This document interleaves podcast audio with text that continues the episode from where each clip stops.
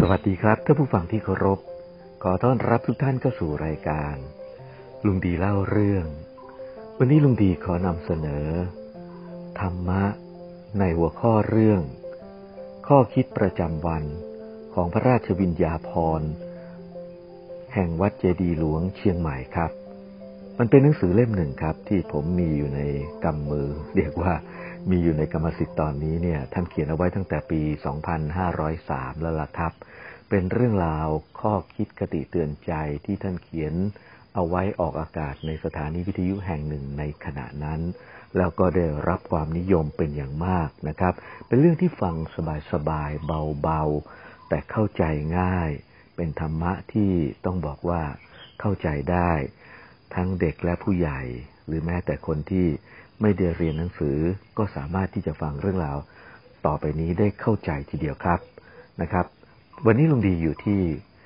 บ้านสวนของลุงดีที่สระบุรี ดังนั้นบรรยากาศในวันนี้ในตอนเช้า ท่านผู้ฟังที่ฟังอยู่ในขณะนี้ก็จะได้ยินเสียงนก เสียงกา เสียงริ่งรีดเลไลต่างๆ เรียกว่าแวดล้อมไปด้วยขุนเขาแวดล้อมไปด้วย แมกไม้นานาพันธุ์นะครับ ธรรมชาติทำให้จิตใจผ่อนคลายครับ ก็อยากจะ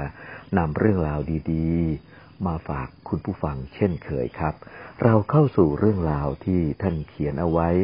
ตอนแรกเลยดีกว่าครับ เรื่องคนใจแคบคำว่าคนใจแคบเนี่ย เราเคยได้ยินกันบ่อยๆ ฟังแล้วไม่คิดก็ไม่มีปัญหาอะไรครับ ฟังแล้ว ก็อาจจะแค่มีความรู้สึกเฉยๆ แต่ถ้านำมาคิดมันก็จะเกิดปัญหาครับ คือเกิดปัญหาว่า ใจคนเรามันแคบได้ย่างไงคำว่าจิตใจเป็นคำที่ใช้แทนกันได้ ชาวบ้านทั่วไปนิยมใช้คำว่าใจ ใจเป็นนามธรรม เป็นสิ่งที่ไม่มีตัวตน ไม่มีขนาด จะบอกได้ว่า สูงต่ำ ใหญ่เล็ก แค่ไหน ไม่มีน้ำหนัก จะวัดตวงได้ว่ามีน้ำหนักมากน้อยเท่านั้นเท่านี้ ก็เมื่อใจไม่มีรูปร่างลักษณะ ใจจะมีขนาดกว้างแคบได้อย่างไร คนใจแคบคือคนที่ใจขาดธรรมะ ใจที่อยู่ในวงล้อมแห่งการเห็นแก่ตัว เนื่องจากใจมีอำนาจเหนืออวัยวะ ใจเป็นผู้นำ เมื่อใจอยู่ในวงจำกัด หู ตา มือเท้า ก็พลอยถูกจำกัดไปด้วยครับ หูก็จะได้ยินเฉพาะเสียงที่อยู่ใกล้ ๆ คือเสียงลูก เสียงหลาน เสียงของพัก เสียงของพวก เสียงของคนอื่นจะเรียกร้องความต้องการช่วยเหลืออย่างไร ไม่ได้ยิน ตาก็จะเห็นเฉพาะคนที่อยู่ใกล้ๆ อยู่ในขอบเขต ภายในรั้วบ้านกำแพง มีไว้สำหรับรู้ขอบเขตเพื่อใช้สิทธิ์ ในการครอบครอง และเพื่อป้องกันโจรผู้ร้ายที่จะมาขโมยสิ่งของทำลายทรัพย์สมบัติ รั้วบ้านกำแพงวัดไม่ได้มีไว้สำหรับกีดกั้นน้ำใจคน ถ้าจะเปรียบเทียบถึงความอบอุ่นแล้ว รั้วบ้านกำแพงวัด ให้ความอบอุ่นได้น้อยกว่าน้ำใจของเพื่อนบ้าน น้ำใจไม่มีประมาณ ไม่มีปริมาณจำกัด เป็นของไม่รู้จักหมด ยิ่งใช้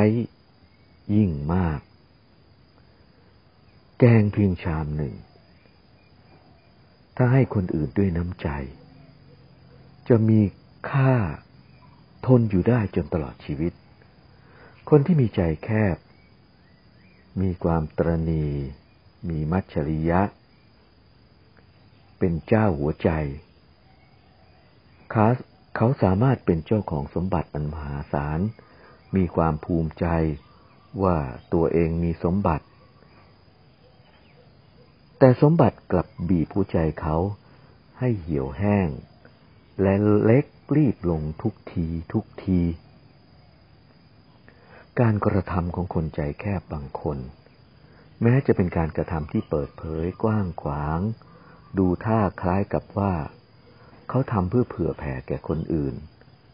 แต่เพราะนิสัยเห็นแก่ตัวเป็นพื้นฐานแห่งการกระทำที่สร้างความเดือดร้อนให้แก่ผู้อื่น เช่น บางคนชอบเปิดวิทยุเสียงดัง โดยไม่คำนึงว่าเสียงนั้นน่ะ มันจะรบกวนประสาทเพื่อนบ้าน บ้านใกล้เรือนเคียง หรือไม่อย่างไร บางครั้งเพื่อนบ้านกำลังนอนป่วยต้องการความสงบ ก็ต้องทนทนทน ฟังด้วยความทรมานใจ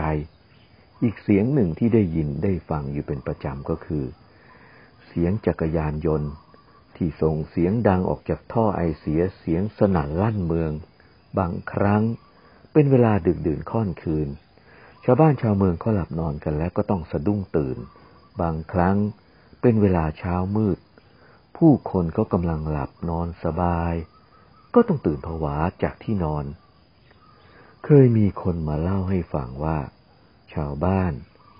เขามีอาชีพไม่เหมือนกัน บางคนมีอาชีพฆ่าเป็ดฆ่าไก่พอตีสี่ตีห้าก็ได้ยินเสียงเป็ดไก่ที่ถูกฆ่าร้องลั่นบ้าน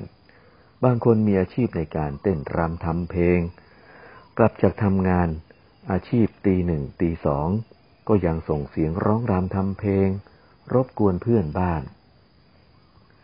เรื่องที่เล่ามาเป็นการกระทำของคนที่เห็นแก่ประโยชน์ส่วนตัว เป็นคนใจแคบ ความเป็นอยู่ของคนเรา มีความเกี่ยวข้องกับคนอื่น การทำการพูดของเรา มีผลได้ผลเสียถึงคนอื่น เราจึงมีความจำเป็น ต้องหัดทำใจ ให้เป็นคนใจกว้าง คิดถึงหัวอกเขาหัวอกเรา ก็จะทำให้เข้าใจความรู้สึกของคนทั่วไปครับ คุณผู้ฟังครับ เช้านี้ก็มีเรื่องราวดี ๆ แบบนี้ แง่คิดกติธรรมะ จากพระวินัยโกศล หรือว่าพระราชวิญญาพรวัดเจดีหลวงเชียงใหม่ มาฝากคุณผู้ฟังครับถ้าผู้ฟังที่ฟังแล้ว ถ้ารู้สึกชอบถูกอกถูกใจและคิดว่าเป็นประโยชน์ อยากจะส่งเรื่องราวดี ๆ แบบนี้ ให้กับเพื่อนๆก็เชิญนะครับ แล้วก็อย่างน้อย ก็เป็นกำลังใจให้กับผู้ดำเนินรายการนะครับ ฝากช่วยกดไลค์กดแชร์ กดติดตามให้ด้วยครับ จะขอบพระคุณเป็นอย่างยิ่ง สวัสดีครับ